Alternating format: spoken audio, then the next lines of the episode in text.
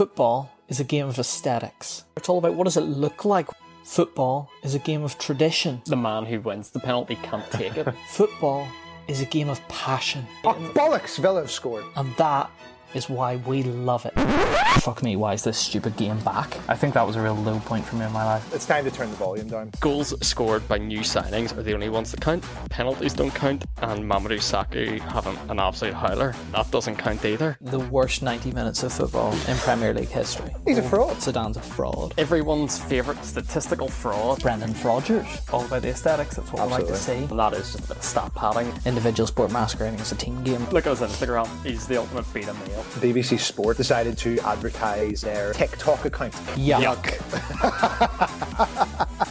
It just doesn't get any better than that. Hello and welcome down to the Floodlights. This week on the show, there's talk of an all-time Ringland bump as Arsenal come back from 3-0 down to earn a draw against West Ham. After an emphatic 3-0 victory over fellow strugglers Newcastle, will this be the week Christopher finally admits Brighton are safe? There's heartbreak in Birmingham as someone loses £250,000 because of a last-minute goal by Emerson. Have any of Bailey's nameless Chelsea rejects earned their way back into his good books? Nathaniel Phillips has been overlooked for the latest England squad, and of course, There'll be FA Cup chat. My name's Darren Scott and I'm here with Bailey Hutchison, Christopher England boys. Lovely to be here. Another great weekend of football. The young man here, is, he's, he's a lot happier here, Chris, isn't he? He hasn't had to watch Liverpool in nearly Well, six days now.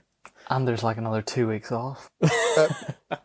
What a time for it. What a time. Yeah. All right, Booth. What a week. Uh, calm, calm. Uh, I wasn't very calm earlier, but I'm calm. I'm calm now. No, as we can attest to. Um, Yeah, let's get them rattled here again. yeah, well, a bit of a weird week in the football. Um, quite a lot of games played, but strangely only four that mattered.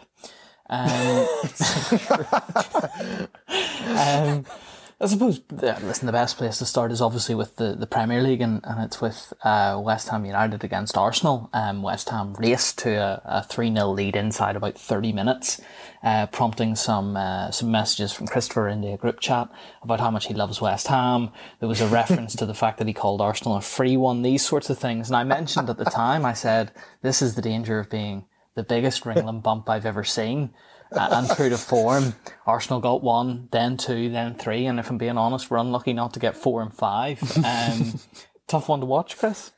Um, I I will take I will take the point, but it was garbage. Nothing to do with Arsenal or West Ham because of the referee, and that is that's not an emotional reaction. That's not a biased reaction. That is a simple uh, factual statement. It's a lot tougher whenever you're playing with the big boys now, isn't it, Chris? Aiming for Well, the, top well the, the thing I was actually thinking about, I was like, you know, the, we haven't had that many wrong calls against us, but it, they, they were so so blatant in this game. And, and look, look, listen, I'm not gonna I'm not gonna take anything away from Arsenal. Martin Odegaard, oh my days, that guy is on another level. Um, Good little player. he he should be playing for Real Madrid now, uh, even though I hate Real Madrid, but he should be playing for that sort of club now. The guy is outstanding. Um, Callum Chambers, uh, no idea what happened there. Um, Cafu, as was mentioned in commentary. there was there was murmurings. Um, uh, you know, like you should be winning a match from three 0 up, but yeah, the, oh, it, it was it was a strange one. Yeah. What a side Arsenal have. They have a Cafu in their team and then a Croydon De Bruyne, as Martin Tyler has to let us know every single weekend. He's the only one that calls him that, by the way. Yeah, Tyler Tyler was on form in this game. Um, I noticed as well there was a corner came in. Um, I think at three 0 uh, a corner came in from Arsenal that, that Fabianski kind of misjudged, uh, uh, allowing Martin Tyler to come up with one of his famous puns, and he said "Flappy-Ansky," and then went on to talk about how good he's been for the last three years. Um, so he did just contradict himself. Um, If, if, that, I mean, that's an old like classic when Fabianski used to actually play for Arsenal. But, you know, so Fabianski because he wasn't actually that good at the time. Yeah. of course, Big fan of that, actually. Yeah. I mean, I said, I can't remember if it was last week or the week before, I talked about how West Ham, I think, were 2 2 0 up against Spurs. And I said, I've not really seen a team look so nervous uh, defending a lead in a while. I mean, I, I don't know about that, but yeah, okay. Yeah. Well, they looked nervy today. I, I think it's more like Arsenal. Arsenal turned on the gas, uh, like at, after half time. You know, like it was like you know all the attack on FIFA type thing. You know, I mean, look, we we had a foul against us. Jesse Lingard was two on two, like outside their box, and the referee blew it back um, for our free kick when we were clean on goal. Um, Jarrod Bowen was fouled, uh, but it wasn't given, and then Arsenal scored from it. Um, were, were the two particular incidents that riled David Moyes and myself. And I mean, Declan Rice almost scored the Puskas goal for 2021. so you know it could have been it could have been a phenomenal day in the end if we won four three with that goal after he ran the pitch. Yeah, that kind of shows you probably where Arsenal are at. In that, yeah, they play some lovely football. Odegaard looks good. Um, but the reason they are a mid-table team is that Declan Rice ran in a straight line for 70 yards unopposed and got a shot on goal. Um, I mean, to be fair, listen, it was a great game of football if you're talking neutral stuff. Pro- proper Um, neutral stuff. Could have been sort of 5-5. You, you could talk about Antonio hitting the post at, at 3-2, I think. Um, Uh, yeah, he did. Yeah. Lacazette no, well, no, the that was line. it. That was a three three, I think. Yeah. Yeah, I mean, it was a great game. of basketball. It was back and forth. Yeah, and, and, and like I think it's a bit harsh on Dawson having another own goal to his name um, after how well Bullet. he played, but uh, it was finish. Yeah, If, yeah, if you're going to score an own goal, absolutely hammer it into the back of the net the way he did with that. Great to see. And then we, we continue. with- look, look I, I, you know, what, what have I got to say? You know, we're still, we're still, we're, we're in contention for top four. Liverpool aren't, so you know, uh, I'm, I'm just going to keep it at that. Really. Well, let's, not get, let's, let's not get nasty, Chris. Nobody mentioned anything. That's I was just about to mention Lingard. You've just We're only, we're, an hammered un- that was just an unprovoked attack. Well, the, uh, you know, I could see it in your eyes that it was, you know, uh, you, you, that, that you're loving that you know we've actually slipped up for the first time all season. You- If this podcast had been last season or the season before, like, can you imagine how I would be Scott Parker every week? Oh, one This this toxic game's getting to you. You have Yeah, this one blip and brightener on outbursts. brightener on form. It's just not not a good time to be in your world, Christopher. But what I would politely ask is, let's not take it out on me, fella. I've not done anything. But but yes, Billy, Jesse Lingard's goal was phenomenal. Jesse Lingard's goal, first of all, fantastic. And then the presence of mind for the second with that quick free kick. Genius. Ah, love it. because I, Love I, I don't know if either of you were watching. I was watching Troopz' live stream. to, to watch Troopz see a, a quick free kick taken and then lose his mind as a count was one of the great internet moments I've seen. Great value. Um, is, is, it, is this the guy who used to be part of Arsenal TV and got sacked or whatever, or got cancelled? Ah, yeah. Yeah, yeah, he's now over, but yeah, the, the moment where he goes, quick free kick, I can't believe, and they just start calling everyone a fraud, throwing them all on their bus, saying the season's over, Arteta out the works, and then obviously they started to come back, and this is the greatest team that's ever lived, according to him. And to be fair, I mean that that type of resilience from Arsenal is the thing that we've been kind of laughing at them for years about not having. Um, Typically, when Arsenal used to go down in the past, it, it tended to get worse. Um, and they, they looked a completely different side whenever they went 3 0 down. It was just stabilizers came off. It was like, right, let's go downhill. And, and it was great. But, but but but this is the thing. The only reason that that was the case was because of Martin Odegaard and Callum Chambers. Everyone else was just your classic Arsenal performance. Like Callum Chambers' crossing was unbelievable. It was creating so many chances, and like Odegaard, like everything that they were creating was going through him. Everything. Yeah. You know, like Aubameyang and stuff. You know, I don't know. Like he, he got taken off ten minutes before the end of the game when they still needed the equaliser. You know, But I think, is it fair to say as well that it, it could have been worse? Like West Ham could have lost that game. well, Well, there were a few half Yeah. chances at the end. Nicholas Pepe, I think somebody else had a shot as well towards the end. Like, it- it- you know, before I think Arsenal had got the, the third equaliser, um, Mm-hmm. they had a couple of other chances as well. I mean, it could have gone either way. Obviously, West Ham could have nicked one as well, but um, Well, well, well, well, again, I mean, they wouldn't necessarily have scored their goals uh, if the referee hadn't made the right call, and we would have actually scored goals maybe if the referee had also made the right call. So it's you know, it's swings and roundabouts, you know, fine Who was margins. the ref? John Moss. John. Moss. Yeah. He did, John Moss did have his Arsenal pajamas on at times today. I, will give you that. Like there were points where I thought, yeah, he- he's not playing. This isn't equal what he's giving out here. Now, obviously, I, I was hoping West Ham would lose, but even I was going, this is this is a poor refereeing performance here. I mean, d- directly after those incidents, uh, Coufal uh, got Aubameyang ran into Coufal, and Coufal got booked. So Now, uh, that was a real numbers book, and so it was. It just handed Yes. out that many files. The West Ham is like, I have to book someone here, knowing that it probably wasn't the right decision, but he just had to do it. But listen, tough one for the Hammers. Listen, I respect the opinion that you've taken, Chris. Of this isn't our fault. We're blaming this on, on a referee. No, I- I- I don't think it's individual. I like blame, that, but yeah, but that yeah. is Well, yeah. three 0 up half an hour into the game to not take a win from it. He, I mean, there's very little a referee can do that would swing a game. I think that much. Yeah. Well, actually, well, jobs. well, uh, Darren, in fact, if uh, we had have had our two on two chance with Lingard uh, 18 yards from goal, we actually could have made that opportunity. But that that's okay. What was what was the expected goal value of that if they had gone through, Chris?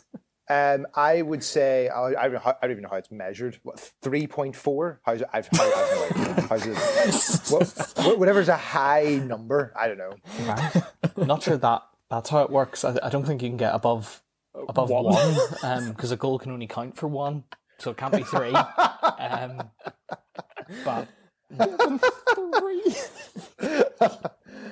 Uh, well, Oh. you know. Um, Yeah, all time bottle job and all time answer there.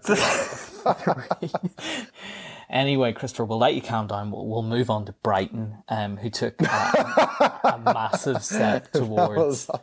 Uh, who took a massive step towards um, survival in the Premier League with a 3 0 win over, uh, I think it's fair to say, an absolutely piss poor Newcastle lot.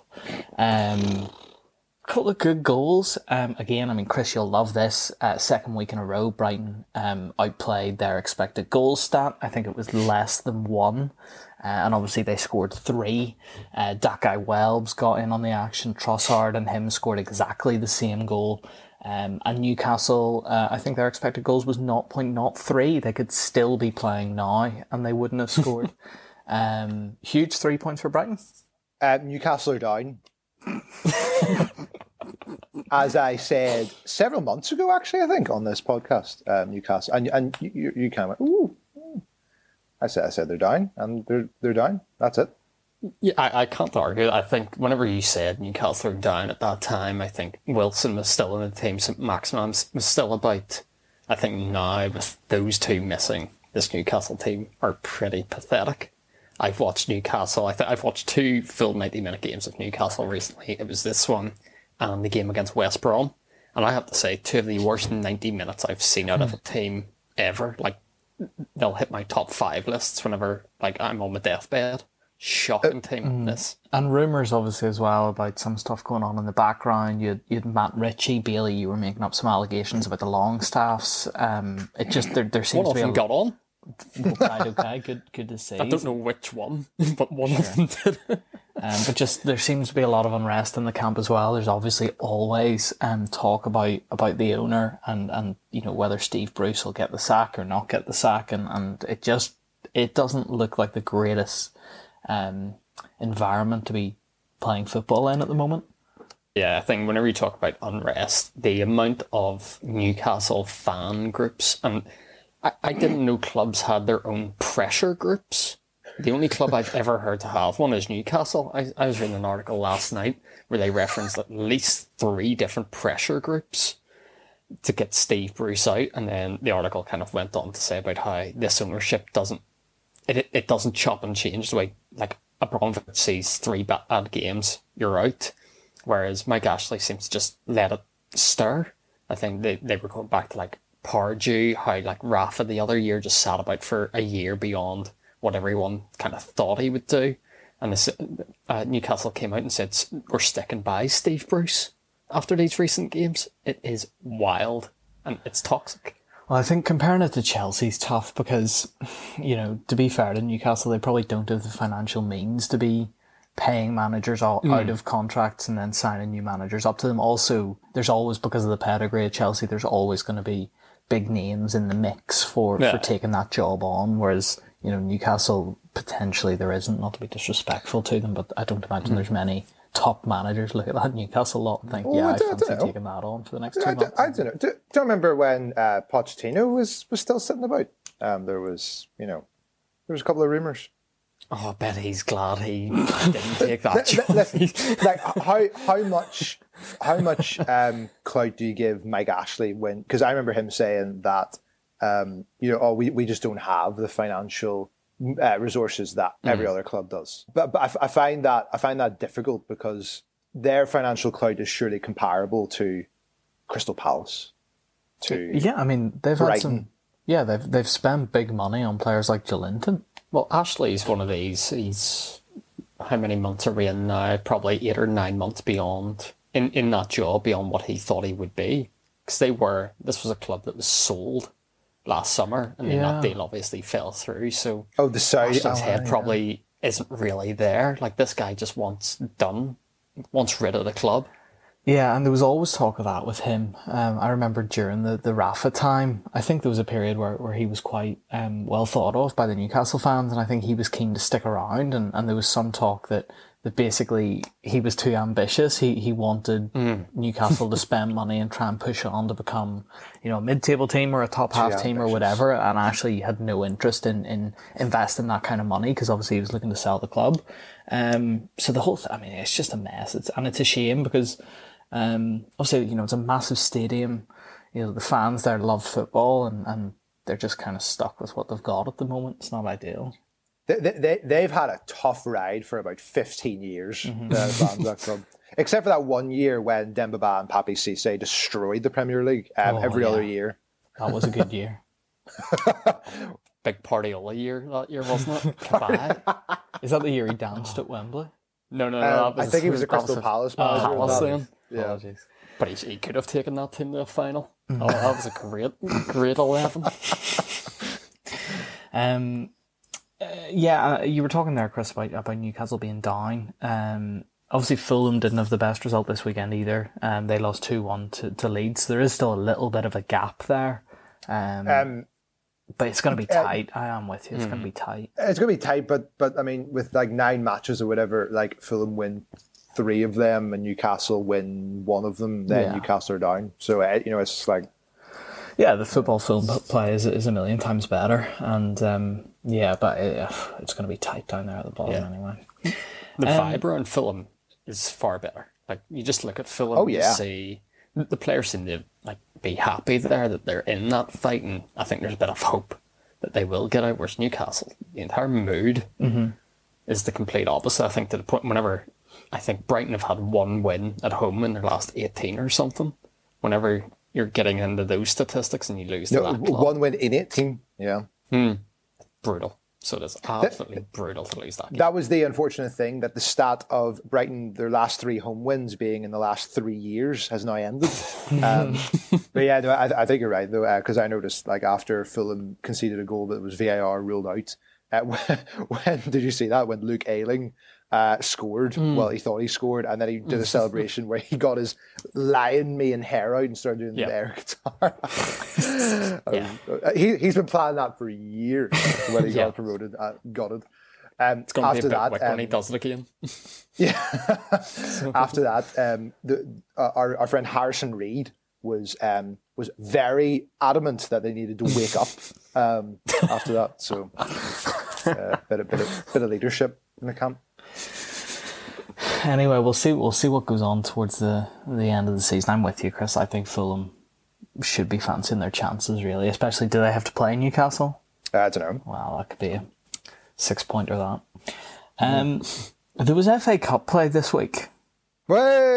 There was. Um, Way! I'm going to lean heavily on you two. Um, I, I did watch the Manchester United Leicester game, um, partly because I didn't realise when I switched it on that it was an FA Cup game. I just saw two top Premier League teams. Thought, yeah, stick that on.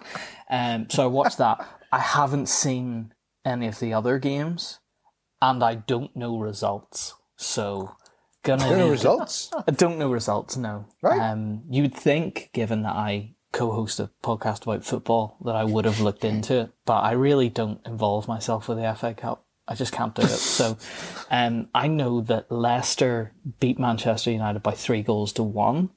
I know that Harry Maguire was brutal. I know that Fred was brutal. I know that Donny van de Beek was brutal. The best thing he did was actually get out of the way of a ball for Greenwood's equaliser. I, and I think when I'm saying that the best thing you've done in a game is not touch the ball, that's not a good sign. I think you, you've definitely watched the one game that was worth watching. The other three weren't great. They were proper FA Cup ties.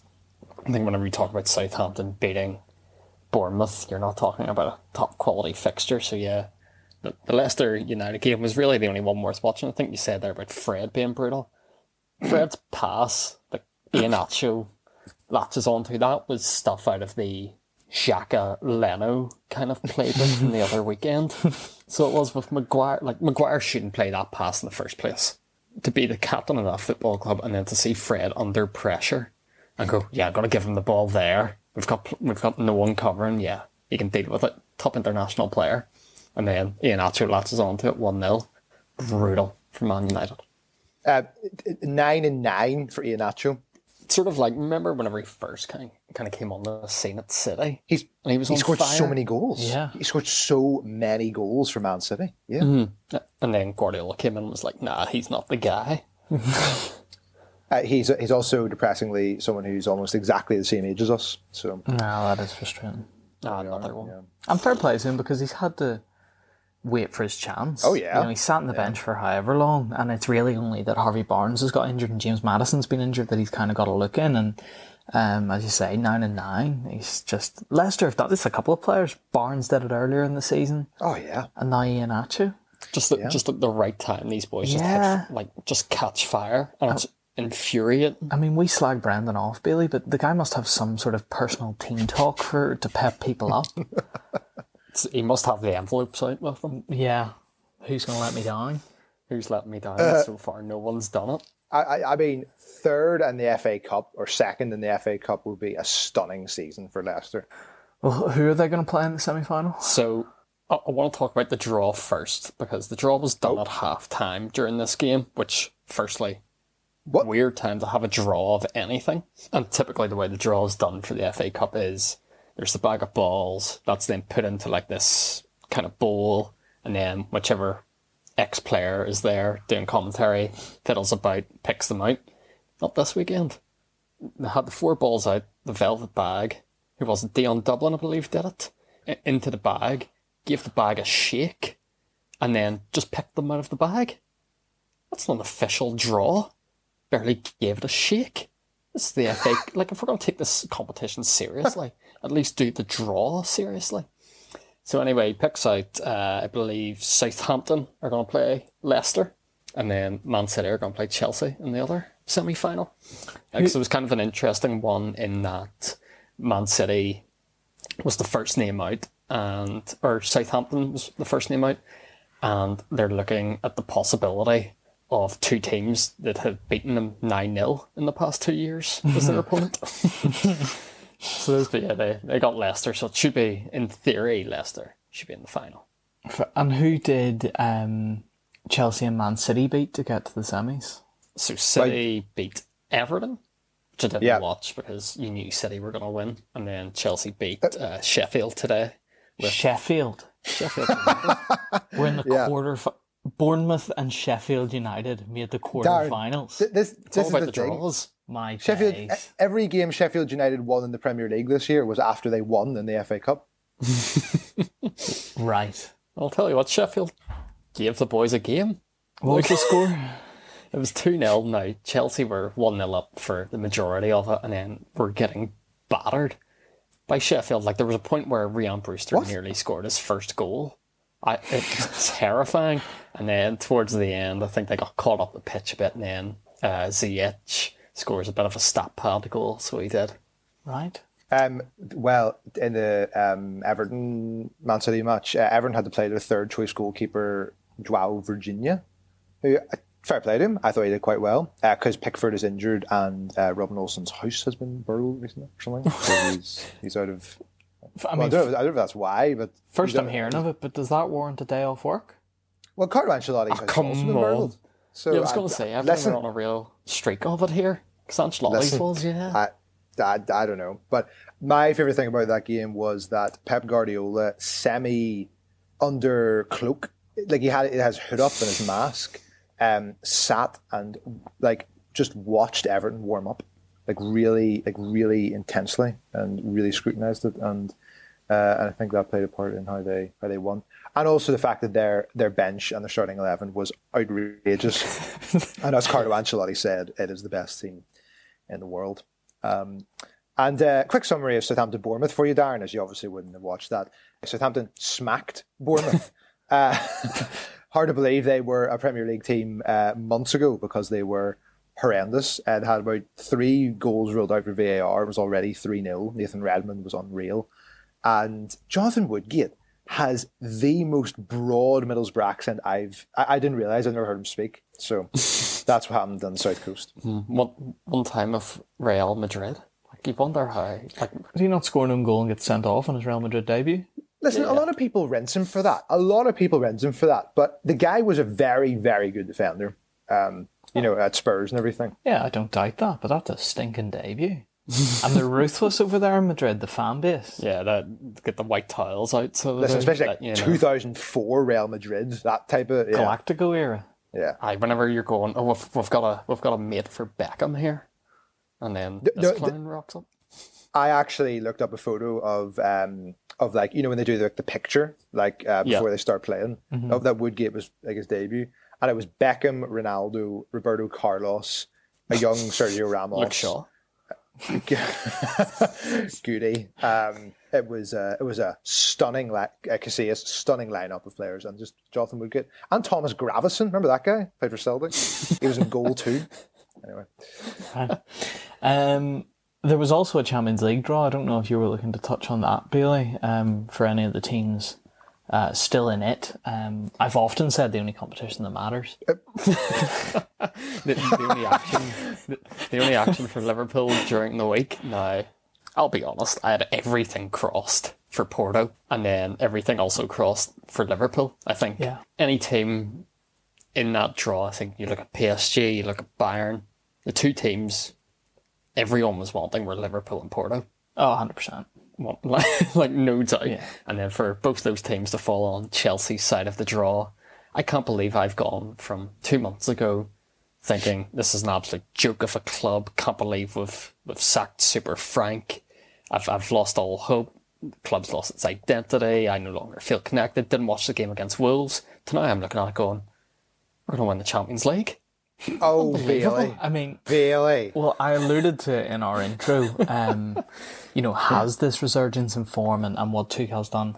You talked about how a lot of the players in this Chelsea team that Tuchel uses aren't your players, and that's what I was wondering. Have any of these guys now kind of earned their status back in your good books? Are any of these players, you know, number two, number three, number seventeen, have they become your players again? I'll be honest, for number two, he was going to have the longest road back of anyone. And what we've said on this podcast, the football under Thomas Tuchel isn't the most exciting. There's been a lot of under two and a half goal games, I think, under the guy. I don't think there has been any higher than that, actually. But Antonio Rudiger against Atletico Madrid was an iconic performance from the guy.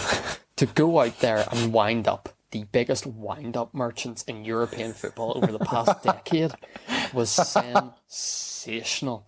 To have Luis Suarez in your back pocket over two legs, I think in the first leg, Louis put his hand on Rudiger's neck, he wound him up that much. Suarez then gets subbed in the second leg, and then it gets to the stage where Savić elbows him from a corner. And the only reason Savić gets sent off and actually does that is because they were already grappling from the corner before. The referee comes over and tells the two of them, less of it, I'm not having it. And Rudiger keeps at him to the point where Savić is going, the only thing I can do here is elbow him to wise up. And then an all time acting performance from the guy to go down. And then, yeah, the, the iconic, the now iconic moment where Hermoso is backpedaling, chirping Rudiger, going, you shouldn't have done that, you know, giving him the classic Atletico chirp, you know, we're, we're the only ones allowed to do stuff like that, you know. And then Rudiger's giving him the psycho eyes, telling him back off, and then Kurt Zouma gets involved, and Hermoso kind of looks at on. I would have taken one, I'll not take both of them here. Great stuff. Yeah, he, iconic performance from him. He gets his name back. So number two's back in the books. Number two's back in the books. Mateo Kovacic has his name back. I'll let him have that. Uh, number, Number 33, three's- Bailey. Number 33. Well, let's get on to this, Darren. You wanted to.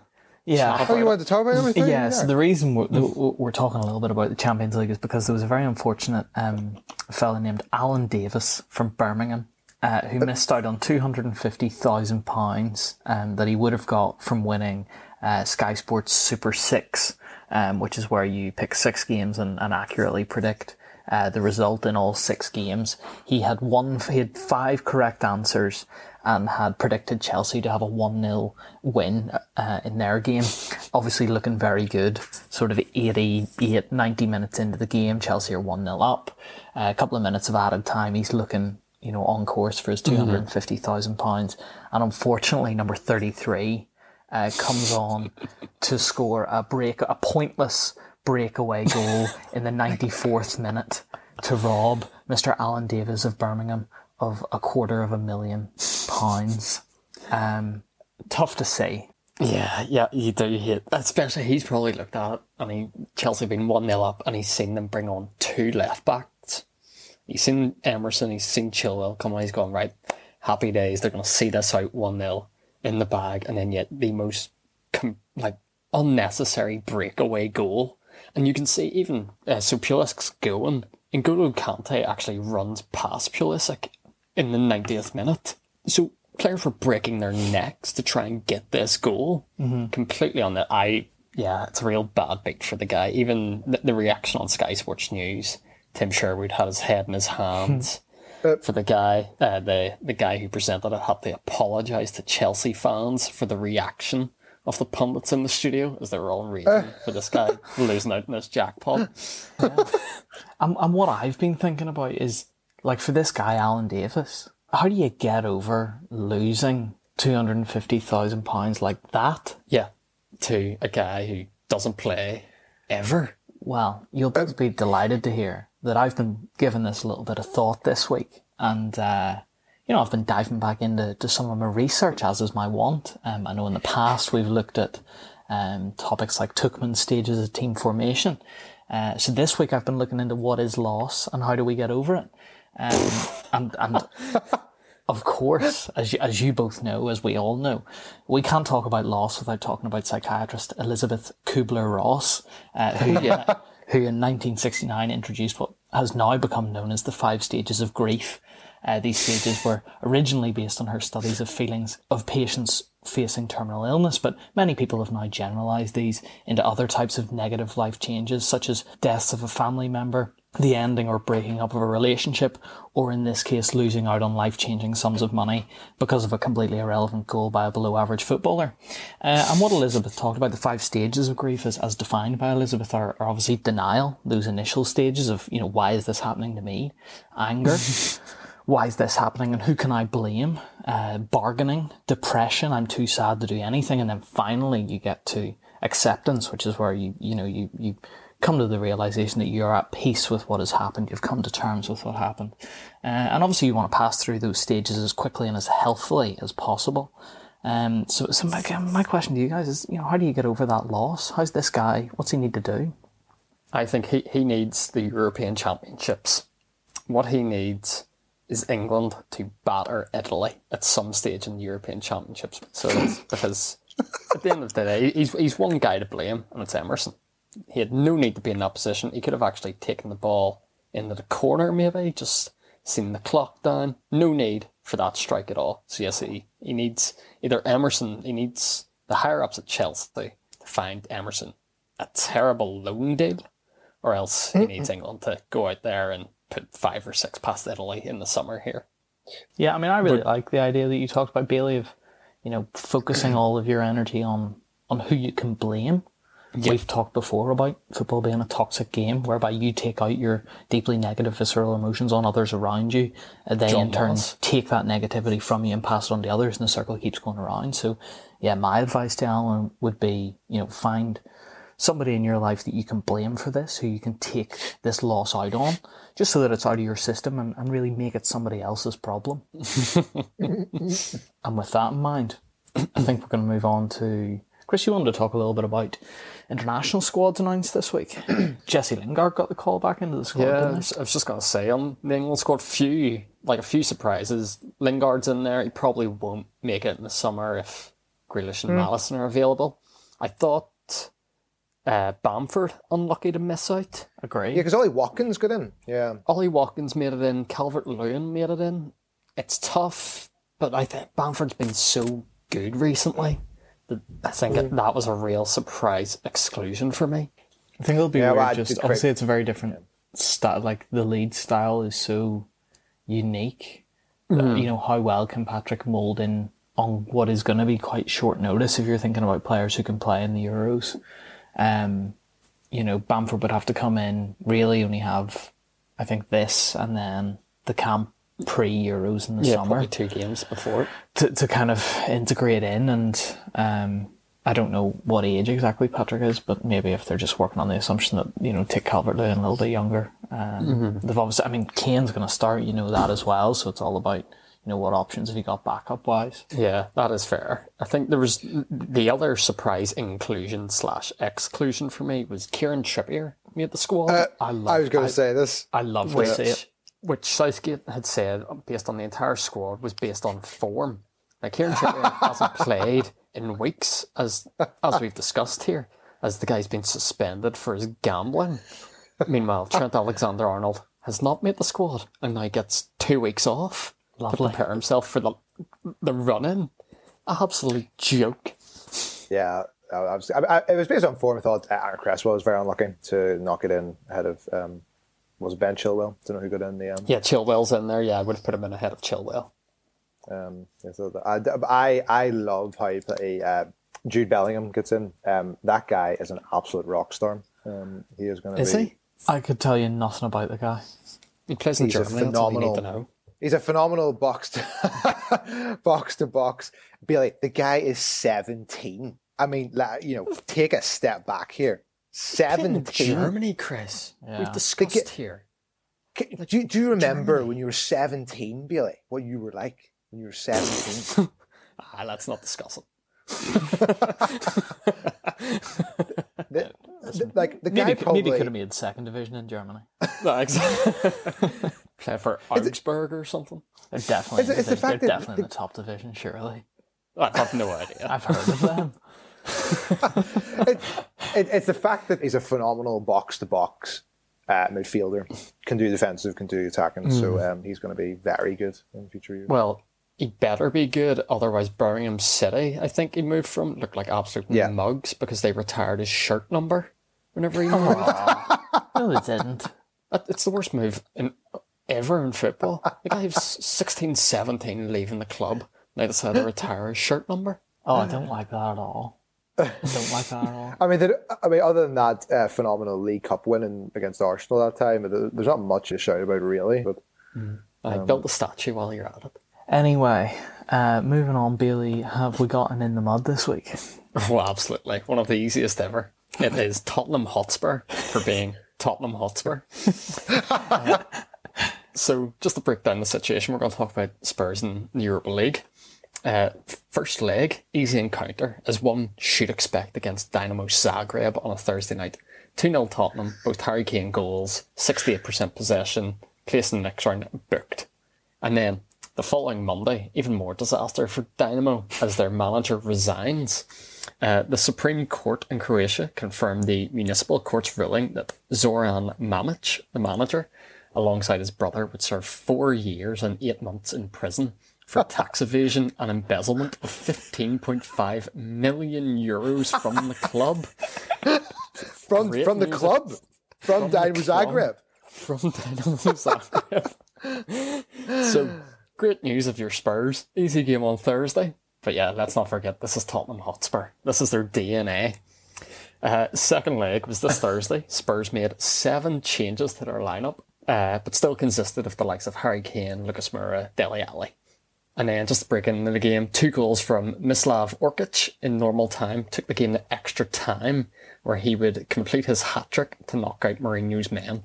Harry Kane had two great chances to sneak Spurs through to the next round, but instead of being the top striker that he is, he remembered he has a reputation of bottling big moments against Croatians to uphold. sorry, sorry to uh, bring that up for any England fans that might be listening. And yeah, of the seven changes made by manager Jose Mourinho, five were substituted throughout the game. Uh, Mourinho told BT Sport after the game, if I forget the last minutes of extra time where we did something to get a different result and go through, in the 90 minutes and first half of extra time, there was one team that decided to leave everything on the pitch. They left sweat, energy, blood. In the end, they even left tears of happiness. Very humble and committed. I have to praise them. On the other side, my team, they didn't look like they were playing an important match. If for any one of them it is not important, for me, it is. And then there was a video that circulated around social media of Mourinho going into the Zagreb changing room, obviously to try and make it all about himself again, and just started applauding them shaking hands. uh, so yeah, just very, very Spursy all around, and it's kind of it's got like a weird week where it's like, where does this leave Spurs? Because I think at this point it's tough to get rid of Mourinho. Uh, conflicting reports coming out this week that there's no break clause in Mourinho's contract. So if they want to sack him, it's going to cost 30 million. And then to try and to just build on the matter, uh, Ornstein, uh, famous for breaking every piece of Arsenal transfer news ever so reliably, uh, he reported today that Harry Kane wants to leave in the summer and that Levy's prepared to accept an offer of 120 million. But he has said, like, Kane won't go public with this, but he's made it well known at, at the training ground that he wants out. Is the consensus amongst us three that Mourinho isn't the problem at Tottenham? I think it's. T- I think whoever was coming in after Poch had a tough deal because of the connection Poch made with A the players and B the fans, especially whenever it's Mourinho coming in, being ex Chelsea, ex Man United. I think it was always going to be tough. I think it's just ingrained in these Spurs players, to be honest. I think I seen the. I didn't watch on Thursday night. I seen the highlights, and it was awful, like genuinely terrible. And that's a complete mentality thing of, oh, we're 2 0 up, we're going to walk through here. And then to let Zagreb score two, and then panic sets in where you're bringing on five players to rescue a tie. Yeah, but kind of go towards, yeah, the players on it. But yeah, it's tough on Mourinho. I think it's a bad situation for him. Yeah, I'm with you. I think there's too much scar tissue in the squad. Um, there's too many Yeah. sort of emotional, painful emotional wounds that that um, that these players flash back to whenever things start to go badly. Um, I'm a big Jose Mourinho fan. Um, I think when he's given complete freedom to do things his way, he gets results. Um, but you need players who buy into that. And in a weird way, if Harry Kane goes, whilst it's never going to be ideal, if Levy backs Jose enough to say, okay, you got the Harry Kane money plus whatever else from selling other players plus whatever I give you on top of that, um, to buy your squad, then I think they could do something. I think the problem they have is the Premier League's so competitive. Um, you really need to be going two losses a season to be winning the league. Like you lose more than two games, you're likely out of it. Um, so th- I mean that's a problem that he has. But yeah, obviously the Europa League would have been a target for them. It puts such a massive amount of pressure on this League Cup final um, against against Man City, where they're definitely not going to be favourites. Yeah, it's not good. Just on that point, I've actually just remembered, as you mentioned Joe Hart's name, his social media blunder. Oh yeah, yeah, D- yeah. Don't know. Don't know if you've seen. Uh, Joe Hart posted after the game. Uh, he shared the Spurs Instagram post uh, showing the three 0 result, uh, and he said, "Job done." Thumbs up. Which was It's all about what perspective you look at it from. job done. I don't have to fly to Eastern Europe anymore Yeah. Thursday. Thursdays with the family. So it's- Joe's not going to see another minute of action.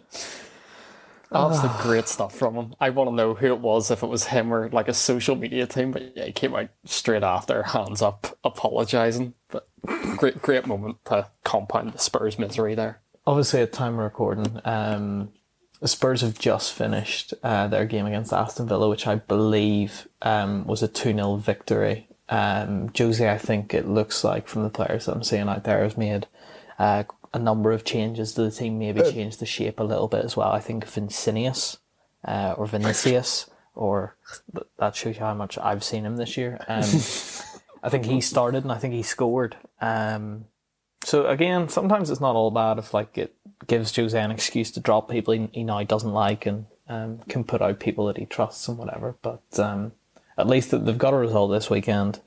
It's an important three points for, for them in the Premier League, and, and uh, yeah, I think their focus now just turns to that League Cup final. Anyway, boys, I think uh, I think that's pretty much us for uh, today. Um, thank you very much for being here. Obviously, a bit of a weird week with doing sort of Premier League, FA Cups, and Champions League, bit all over the place. But um, I thought it was good, and uh, obviously just a little bit of housekeeping um, because there is international football, as we've alluded to, um, this week.